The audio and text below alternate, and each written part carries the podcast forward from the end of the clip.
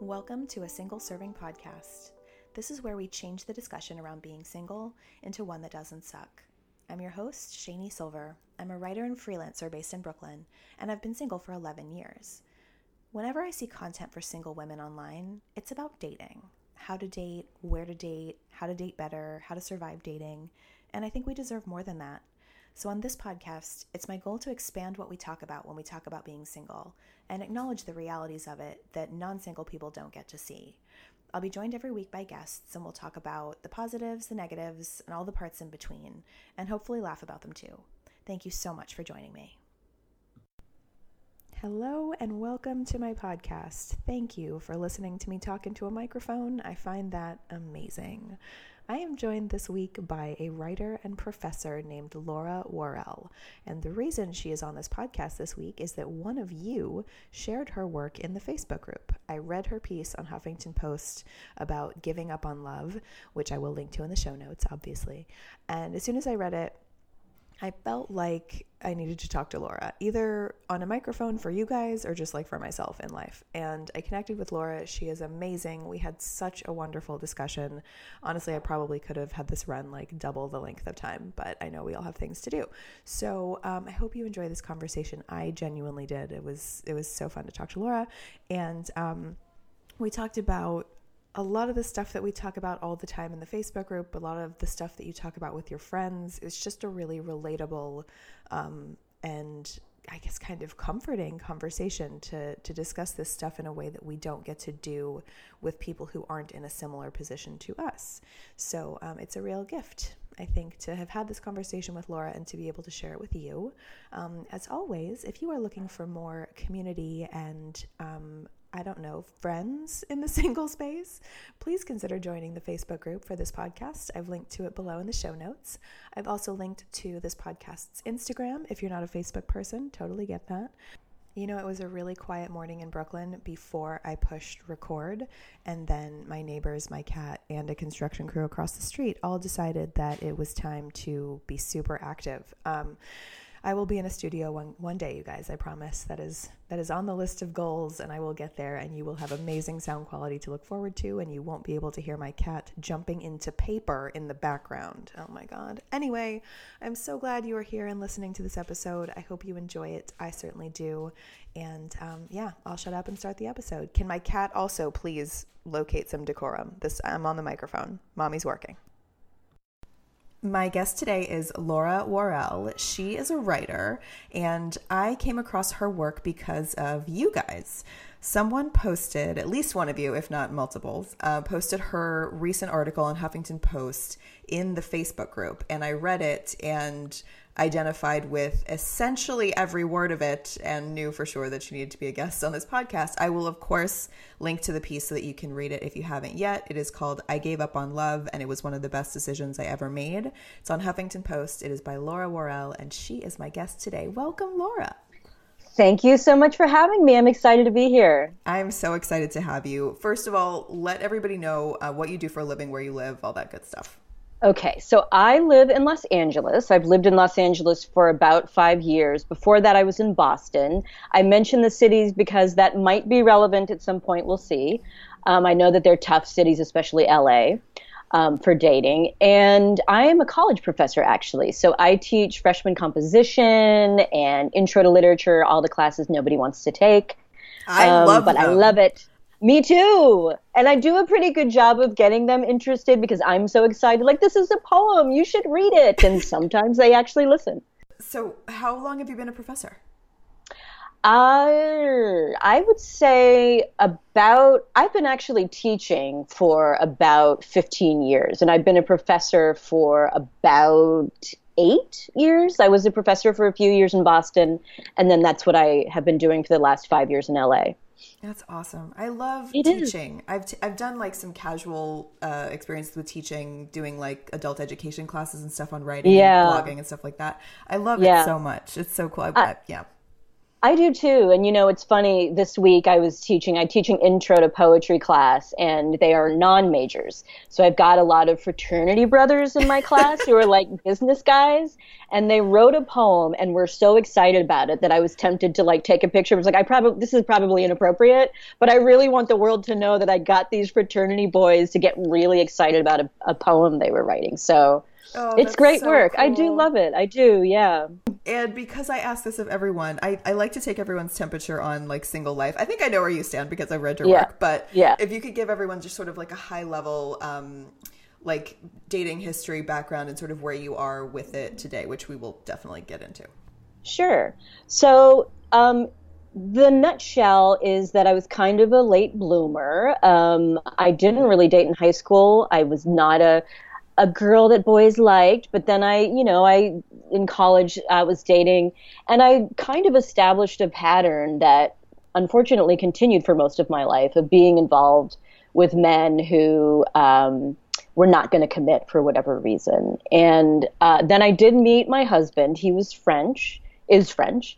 And um, we were together for about seven years. So we met when we were 23, and then we broke up when we were 30, uh, amicably and part of the reason that we broke up is that I felt like my life was about him and our marriage and less about me and the things that I wanted. And so, but I thought, well, of course I'm going to get married again if I decide I want to. Of course I'm that's what people do. You meet people, right? It happens all the time. And it didn't. Um, so I moved to Europe. Uh, I lived in Europe for about five years. And at first I was just kind of having fun being single. Um, and then I met somebody who I really liked and thought, all right, I'm ready to, to commit again. And he was the first of a long line of men who were happy to to date or to be involved or to have a fling, um, but not interested in committing. And I did that for quite a while with with a, a few different guys um, and dating. And then I would say, things started drying up a little as I got older. Um, and I also just wanted something more. And uh, after coming to LA, I really sort of extracted myself from those relationships that weren't going to go anywhere and decided I'm done with that. And I did date somebody very briefly here. Uh, again, not somebody interested in committing. And then it's really been it's been four years. I didn't want to do the math, but it's been four years since I've um, been involved with somebody. Uh, so I've been single, and it was excruciating for a really, really long time. And then I just started not wanting to feel that way anymore. And that's where um, I was al- already kind of on that track. And then I, I dated the guy incredibly briefly that I wrote about. And that was, as I said in the article, that was the straw that broke the camel's back. So I'm single and I'm not, you know, one of the things that's always bothered me are all these ideas that like you're single, everything is fantastic, balloons and unicorns in your life every single day. That's not how it is. You know, there are hard days, but I I and I'm I'm not choosing to be single in that, you know, no men for me. It's just that I'm single, this is my reality, I'm living it, and I'm going to make the most of it. And since I decided to do that, I've been a lot happier. So, so that's where I am. I feel like we were meant to be friends. I know. That's very much all I do with my time is what yeah. you just talked about yeah. and trying mm-hmm. to speak with other women who are ready to come to a similar place in their lives but are yes. sort of finding yeah. it hard to get there. Um, yes. I'm hoping that conversations like yours will help people get there because I feel like sometimes I don't always have the words to say how how I got fed up with it, how I was tired of feeling bad all the time and how ready I was for a change. And you obviously know this in our in our world, so often we're fed that the change that comes is a man and getting married right. to a man or having a committed relationship with a man. And if you can't solve mm-hmm. the problem that way, what are what do you do?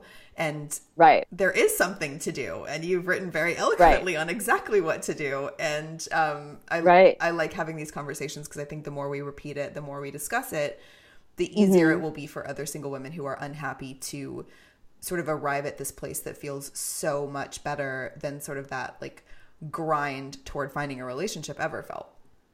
Yes. Um, yeah.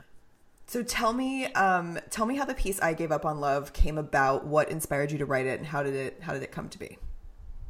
So I, um, as I said, I'd been single. So this, let's see. So I got, I met a guy last year. A friend set us up, and at that point, I had basically been single, and like no one had been in my life for about three years before that, um, I mean, it had been a long time since I had really any kind of involvement.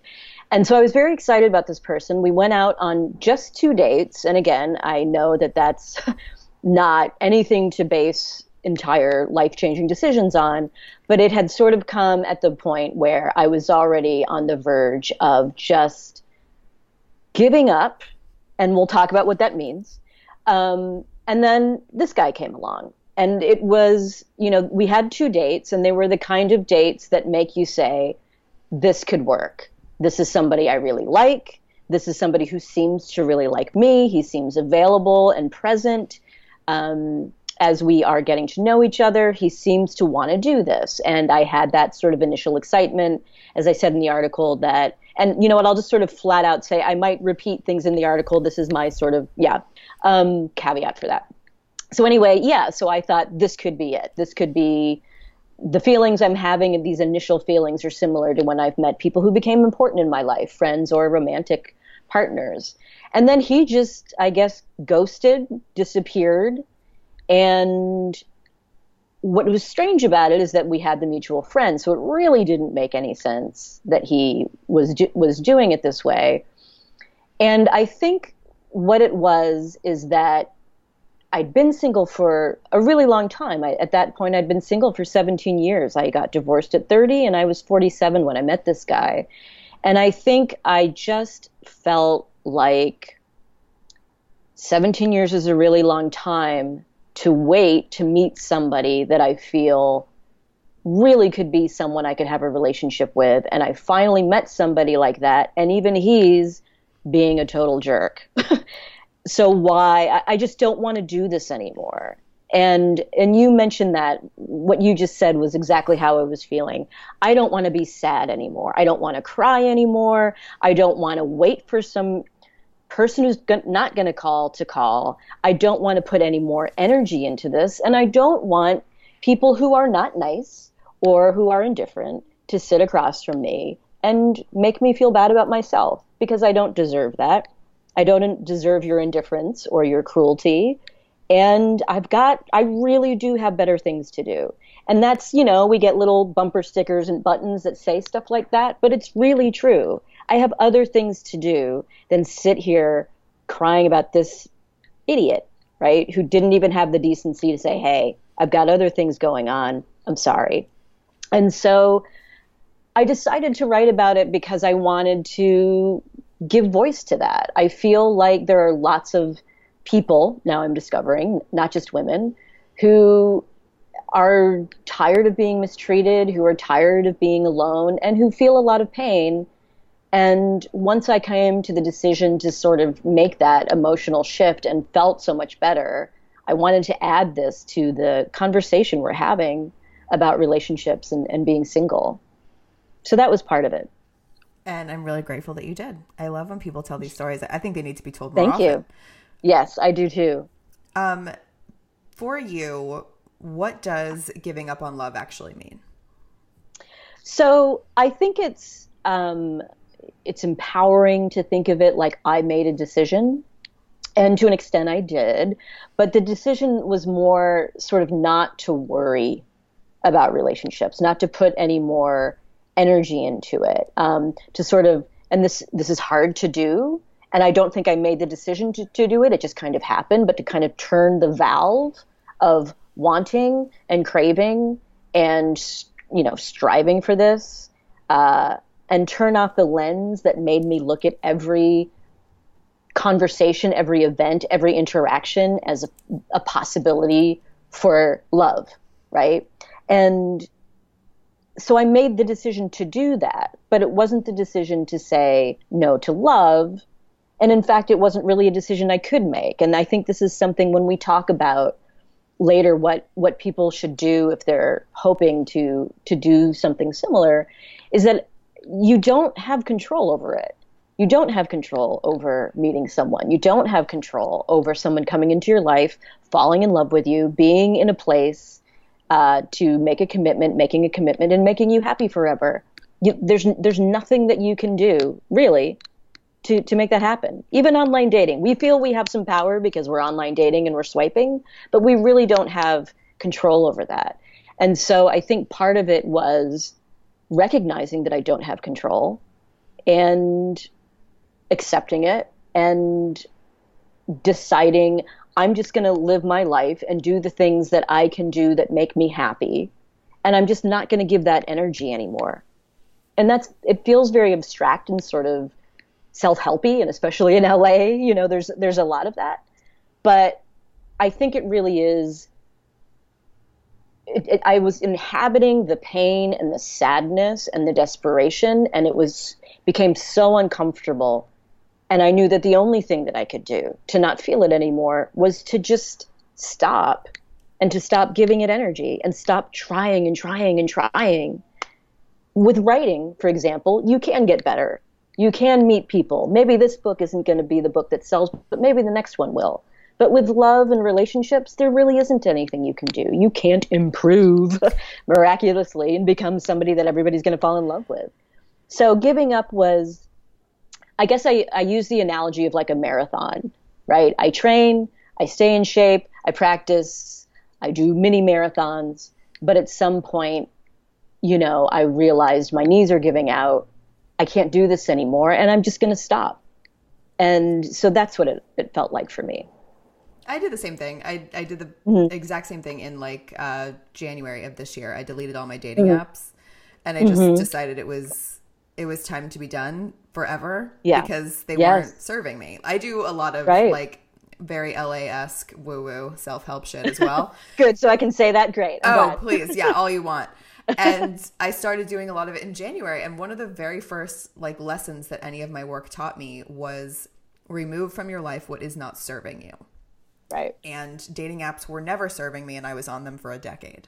I never yeah. had one relationship result from them in an entire decade and you really do start to see like this isn't doing anything. It's certainly not doing yeah. anything good. And yeah. in the worst case, it's actually doing me harm because I'm swiping exactly. for so many hours a week and I'm never even meeting anyone in person. What are we doing right. here? That sort of thing. Yeah. Um, and then when you do meet someone in person, it's like, wow, this was an hour that I could have done yoga. I could have gone to the gym. I could have read a book. I could have written a book. but I'm sitting here with you. You know, one of the things that happened to me, I didn't do a lot of online dating because I'm very old fashioned and not that I needed to meet somebody in real life, but I just, it made me, I even felt bad like, oh, this poor guy and I'm going to swipe on him his entire life. I'm just going to swipe. I felt bad about that. But the last time I went on a date, um, and it was within the last year, you asked about, you know, if I kind of peeked back in, and I did once. And I was I went on a date with this guy and he kept checking his phone. He kept looking at the pretty waitress at the bar. He didn't ask me any questions about myself. And I just wanted to say, do you know how lucky you are to be sitting with me? I'm interesting. I'm funny. And just because the balance is tipped and I live in a city where everybody's gorgeous, you get to sit here and act like there's there are a million places you'd rather be. And I don't deserve that. And I don't think you're that interesting either, but I would never make you feel that way. And so for me, it was I'm just not doing that to myself. I am not allowing anybody to do that to myself. And I feel like I have a lot of girlfriends who are still dating online and very often coming home and feeling terrible about themselves and that's one of the reasons that I wanted to write this article. You know, we don't we don't have to do this to ourselves. Men, women, anybody, you know. And being okay with single being single is part of hey, it feels a lot better to be home alone doing something that you want than than crying about or or dying on the inside as you're having coffee with somebody who is already planning their next date. Oh god, I've Yeah. It's that moment where you're on a date and you see their phone light up and they look at it with more interest than they're looking at you. It's like, yeah, I just don't. I, I wish I could. I mean, maybe I don't, I, but I wish I could see a tally of all the hours I've spent on dates with men that led to absolutely jack shit. I would like to know, right. just like an accounting of my dating history. I wish more than yeah. anything that I had kept a spreadsheet from like day one of being single to right now of all the yes. swiping time and dating time and like fretting time over here. Yeah. I wish I could see all of that just to sort of put things in perspective because all I have now is just like emotional weight and anecdotal evidence. But, yeah. Um, but doesn't it feel good not to have that anymore? Doesn't it feel good for all of that weight to be off of you and for the time? Like, wow, I, I can do something with this day. I've got free time. It's yeah. so precious. Yeah we are doing right now what I chose to do with the time I used to spend swiping. I started a podcast exactly. and filled that time with something creative and hopefully helpful and certainly community building around this yes. topic. Yes. Um, but in in service of that community, once mm-hmm. you once you figured out that you wanted to like give up on love and i'm using air quotes for that phrase because like mm-hmm. i think yep. you can use it to mean many things um, mm-hmm. How did you put that plan into motion? Was there any sort of overt action or like thought pattern changing or, or anything like that that you had to put into motion to really sort of like live this decision that you had made? Yeah. Um, I feel like there are two answers. The first, I, you know, just practically speaking, um, as I said, I wasn't on a lot of online, I wasn't on a lot of apps. Um, and so I think there was one left in my phone. I will admit that I only recently totally deleted it but I sort of, you know, everything that else, all the other sort of online or anything else that existed, I kind of removed. I told people, you know, I remember having a, the first conversation with my little group of girlfriends where they asked if I, they were talking about guys they met or were hoping to meet online and asked me, and I said, that part of my life is over. And I remember one of their faces like, what? And I was like, I'm sorry it's over. And it felt really good to say. And especially after writing the article, and we can talk more about that later, people don't ask me about it anymore. And by telling people, I'm not, that's not something I'm doing anymore, sure, you know, people are going to have their responses and they're going to make faces and it's going to be awkward. But then those conversations are going to end.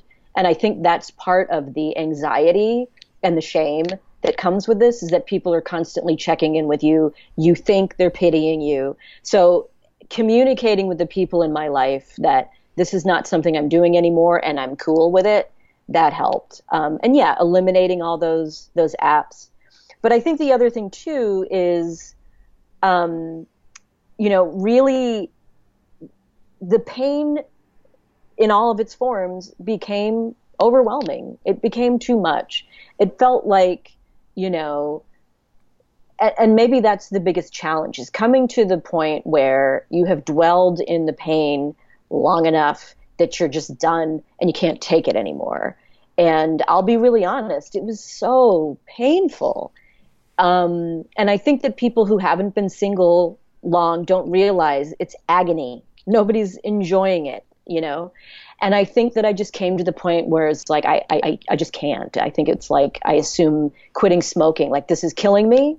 I've got to stop. I'm throwing this pack out, and so uh, so there weren't necessarily practical decisions to make. It's just that I told people and um, eliminated for the most part, except for the one dating app that I did eventually totally get rid of.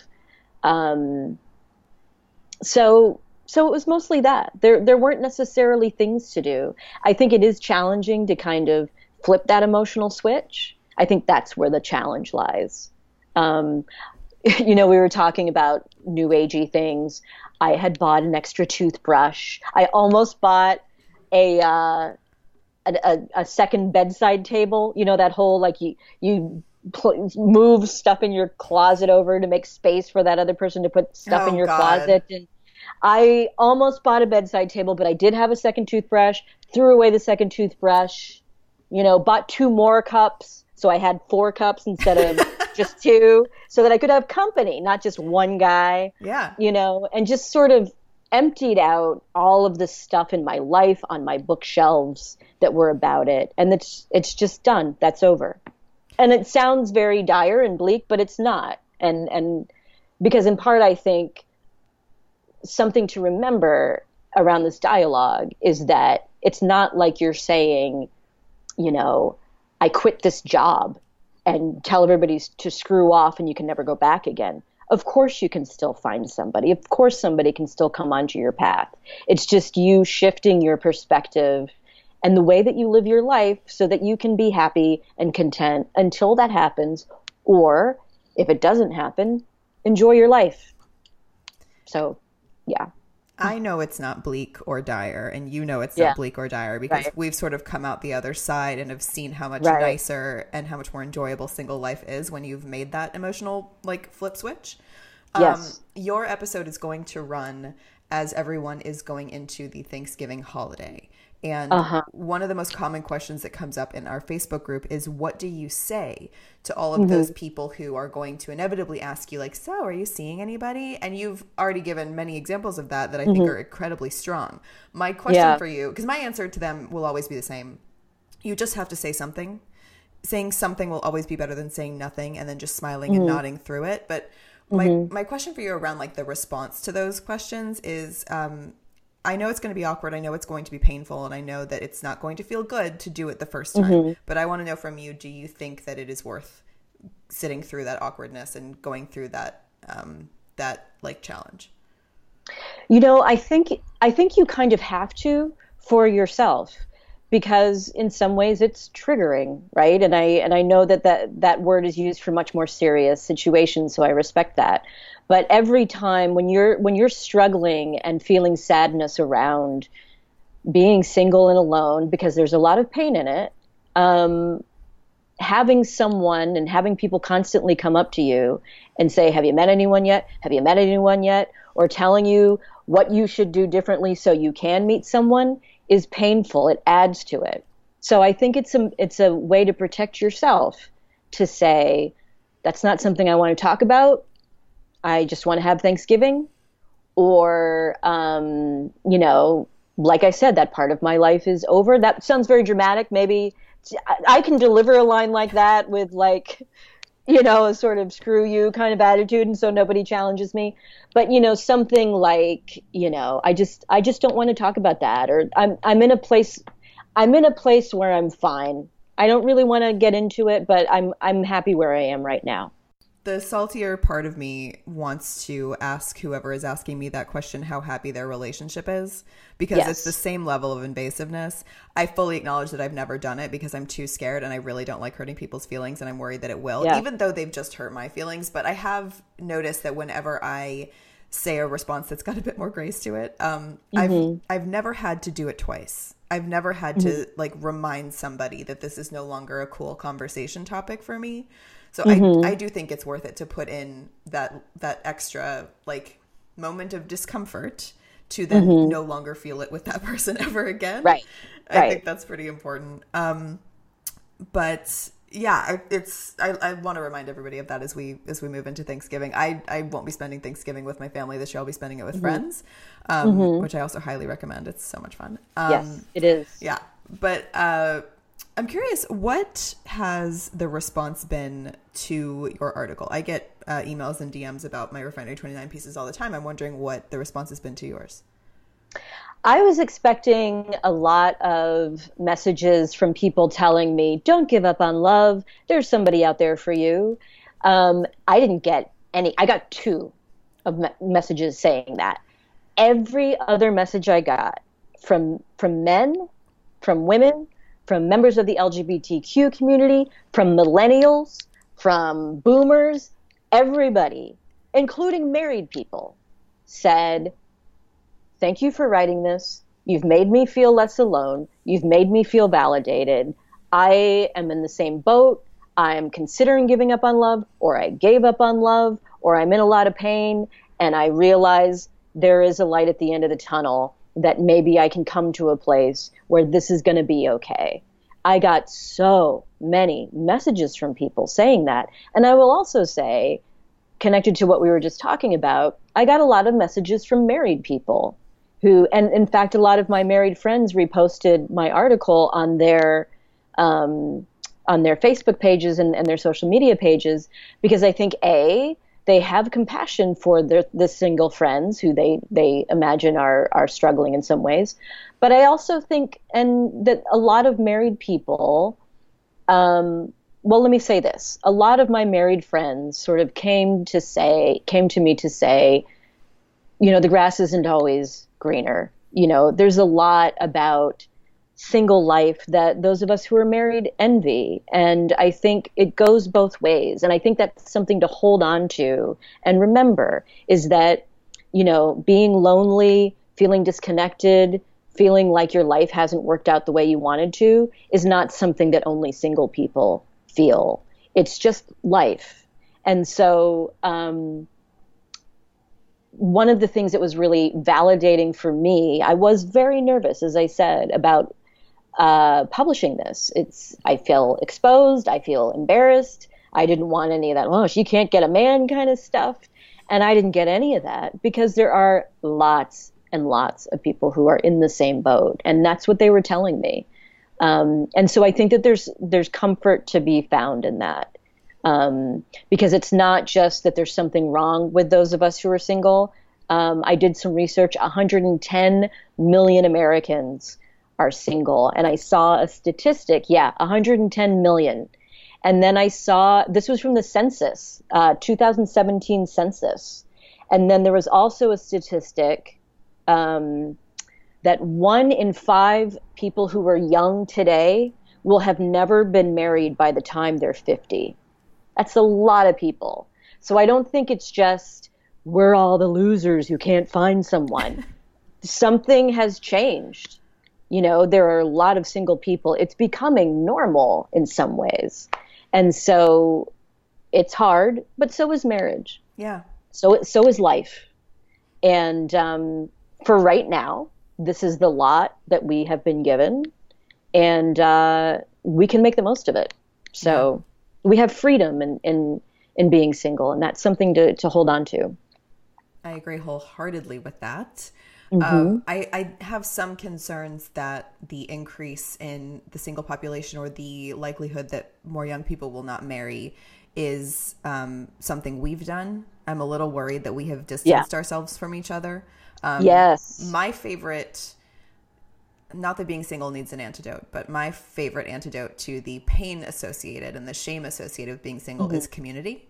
And yes. I think um, the more we can do to build communities of people who understand our perspective, the mm-hmm. better. I mean, our, our yes. friends are only, I, I, like to refer to like our single friends as the only group of friends with a hole in the bucket because yeah. people will continue to partner. That's just the way that right. life works. Right. Um, right so I've I've been steadily like replenishing my mm-hmm. female single friends. I mean, starting a podcast yep. on the topic it works wonders for that. But I imagine, but yeah. I think um, community is definitely the way that I see um, combating the the painful feelings associated with being single. I hope that we we get back to a place of less um, less phone reliance and more face to face connection yeah. between humans. I have dreams of mm-hmm. opening a nightclub that is 90s themed and your admission is your phone.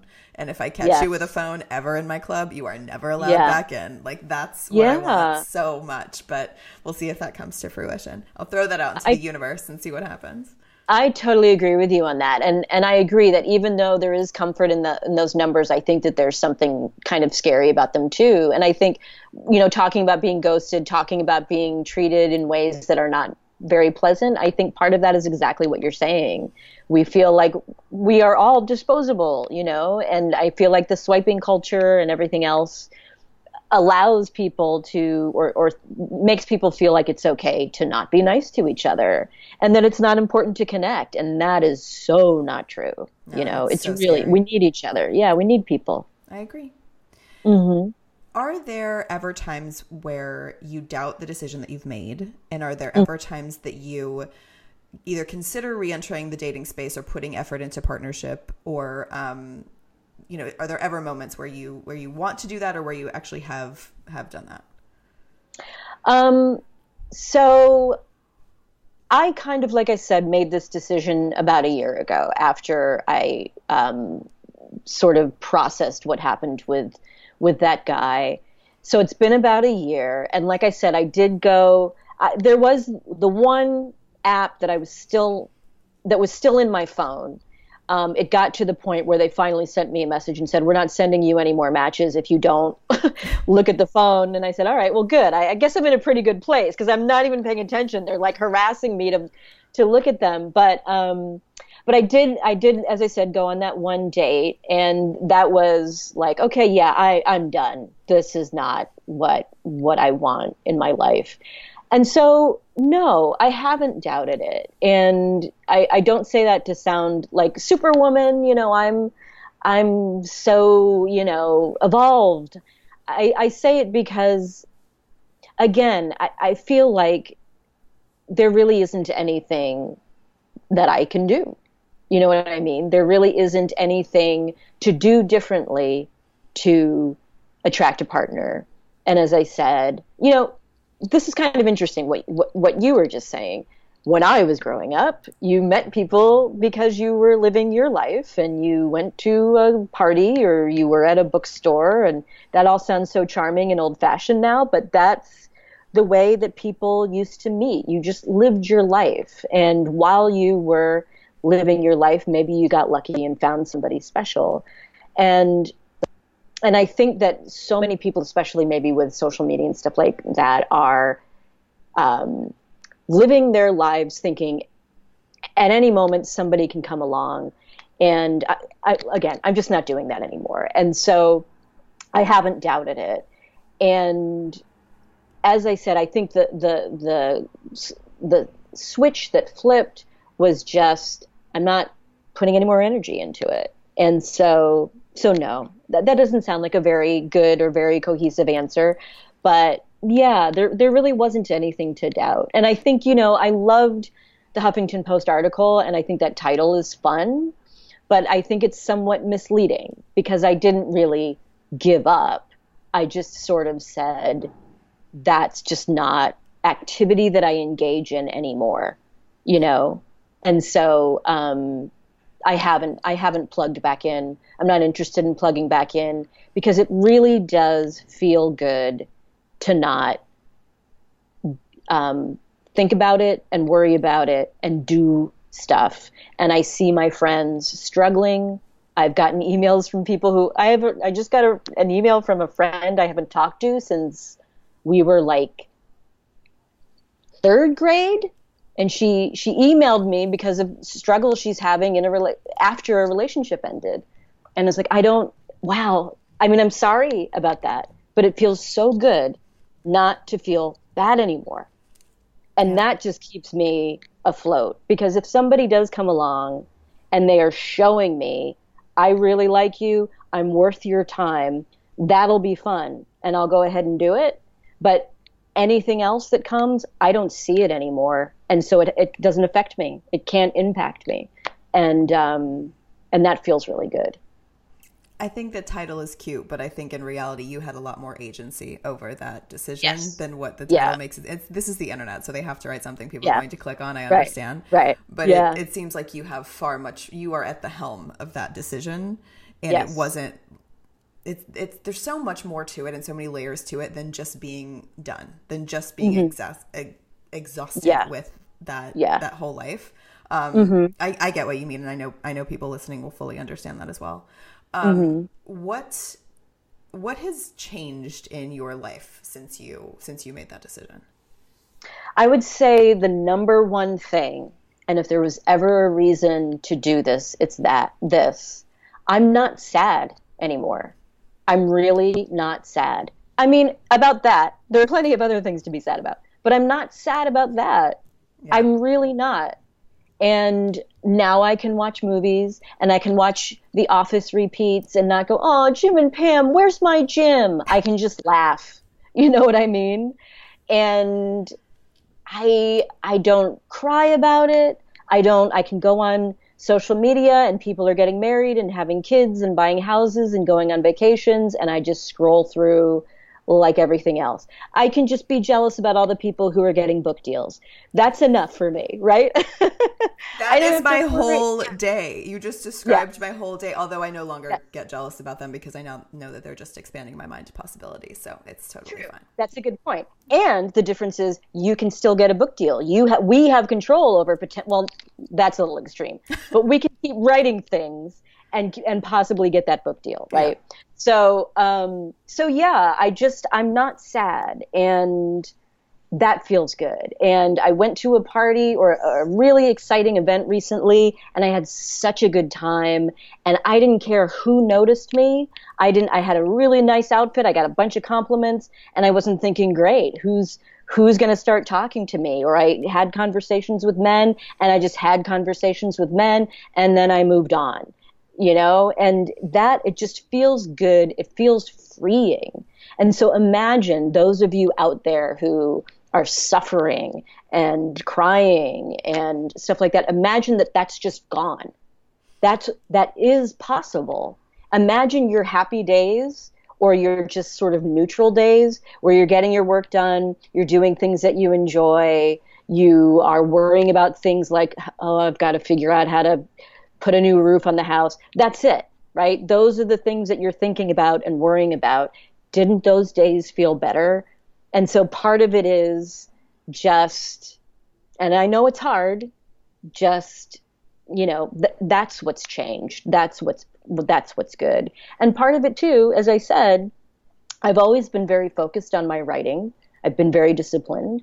But now the hour I might have spent that day scrolling through Facebook feeling bad about myself or swiping on an online dating site or having coffee with somebody that I know I'm not interested in. I knew I wasn't interested in in him when I saw him on the app. So why am I having coffee with him? That hour, I can now write my book. I can now write a story. So whatever it is for you out there, that you could be doing with that hour or those hours or that the hours that you're sitting on your couch watching Netflix because you're sad. I've been there, right? You don't need to have, you can do other things with those hours. And so that is else. what I've retrieved. Yeah. So much else. I like to ask the Facebook group what they're doing today, like on a mm-hmm. weekend or something like that, because I like to show everyone else who isn't responding all yeah. of the things that we're doing that have nothing yeah. to do with the husband hunt. You know what I mean? Right. Yes, I do. There's yeah. So and people are doing some cool shit. Like it's yeah. amazing. The best question I think I've ever asked the group was, um, "What does everyone do for a living?" And mm-hmm. just hundreds of women responding with these careers that are just mind blowing. There's such yes. cool single women out there to befriend. It's kind of yeah. amazing.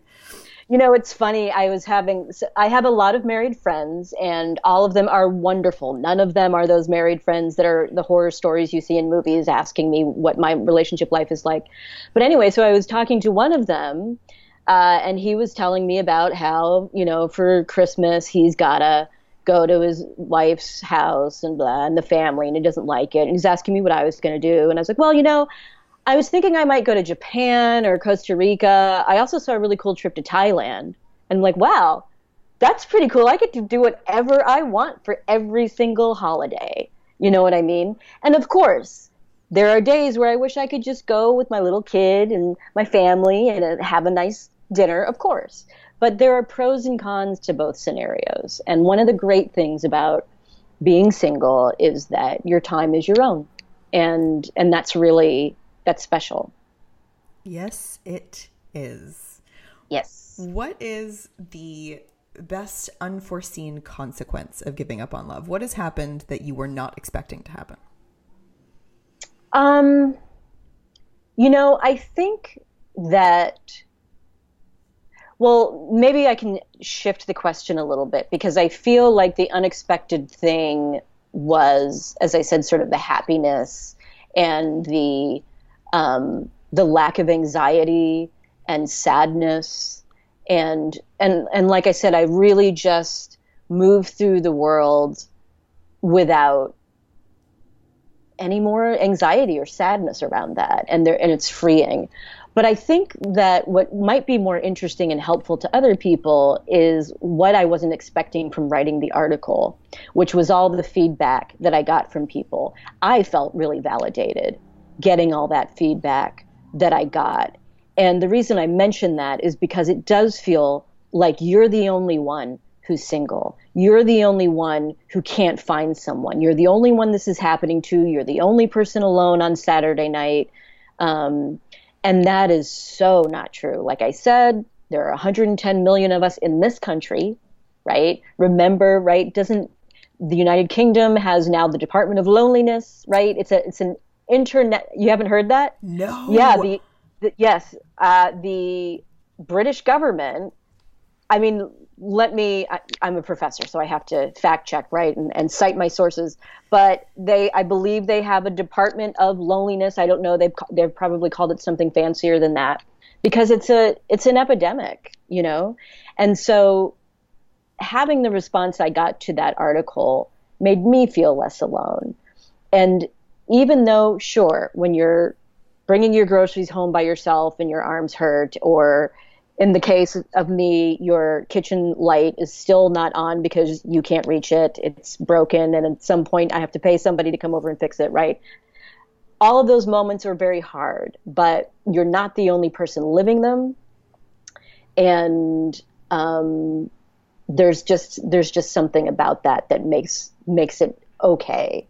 Um, and I think I think that's it. I think the freedom, the happiness, the lack of anxiety that's all really nice. But I think what I got from writing that the article was realizing this is just there's just been a shift, and I'm part of it, and um, I'm in really good company. There are lots of us, and it's okay. So again, when you're alone, this is Saturday that we're actually we're talking on a Saturday, right? Um, if you're alone, hey, there are lots of you. There are so many, and there yeah. are so many ways that we can fill the day that are yes absolutely wonderful ways to spend your time. Yes. Um, this being one of them. Um, mm-hmm. What advice do you have for women hoping to sort of flip that switch for themselves and, and change their their thoughts and their patterns and their feelings around being single? Um, I think that, as I said, I, I think it's it's sort of challenging to answer because I do think that those feelings are overwhelming. I have women in my life who are still single, who've read my article, who've talked to me, who are seeing my example, who are watching me have fun at parties, even though, you know, men maybe aren't talking to me or whatever, but I'm still enjoying myself and um, or that I'm talking to men and I can just walk away from the conversation when it's over and not be like what should i go back? Should i you know i don't i don't do that anymore. But they are those friends of mine are still stuck in it right? So i understand that it's hard to flip the switch. And i think the only advice that i could give is again sort of like smoking. Do you want to keep feeling this way? And and part of it this is what I don't like about sort of self-help culture that it that it, it tells us that there are specific steps to take to feel differently and I don't think that that's true. I think that part of navigating this space is recognizing that you will not get to a point where every day is rosy and happy. That there will be days where you really are very sad that you're single. There will be days where where life is still very very hard because you're single, um, and that's just part of it. But you can reduce those numbers significantly if you just kind of accept I'm single. I'm just single, and uh, I don't have to to worry about that. Here's the other thing, and this is sort of connected to something else, you know, that that helped me. And I, I know you wanted to sort of talk about what I think people sh- wish people would know is that it isn't you. Um, one thing that really helped me when I was struggling, there was a book, and I don't remember the name of it, but it basically listed all of the reasons that people give us for why we're single. You're too, your your standards are too high. You don't get out there enough. You have these, you know, hangups that you need to address. And what the book was saying is none of that is true. So every flaw that you think you have, everything that you think you're doing wrong, you can think of many people who have those same flaws or who have done those same things but are still partnered. So it's not you. So release that. In fact, I don't know if you do book recommendations, but I can try to find the book and send it to you. Oh, absolutely. Uh, yeah, I'll do that. And um, so that's part of it is telling yourself the truth, which is this isn't about you. You're not doing anything wrong. You just happen to be single. And I think the other piece I did one of the many things I did when I was really struggling with this was was talk to a therapist. And one day she just said, "You know, I'm going to be honest with you. All of the things that you're saying that you feel as a single woman, my married clients say the same thing. And so, you know, they feel lonely, they feel disconnected, they feel like people don't understand them, and they're living with the person who they feel disconnected from and lonely with. And so it's just part of life, I think, in some ways, that you're going to feel this sense of, of loneliness and disconnection. And I think ignoring all of this sort of BS out there that's telling us you just have to do these three things or you have to change these things and then everything's going to be fine and rosy and just accept all right this is it what can i do to enjoy these days and and and you will find that there are lots of things yeah i agree there are so mm-hmm. many things there are mm-hmm. fantastic mm-hmm. I, I, mean that'll be my last question for you actually what is your mm-hmm. favorite thing about being single um, I've got to say, uh, the time. I just love the time, and well, okay. So there are two things. Can I say two things? Of course you can. The first, the first is the time.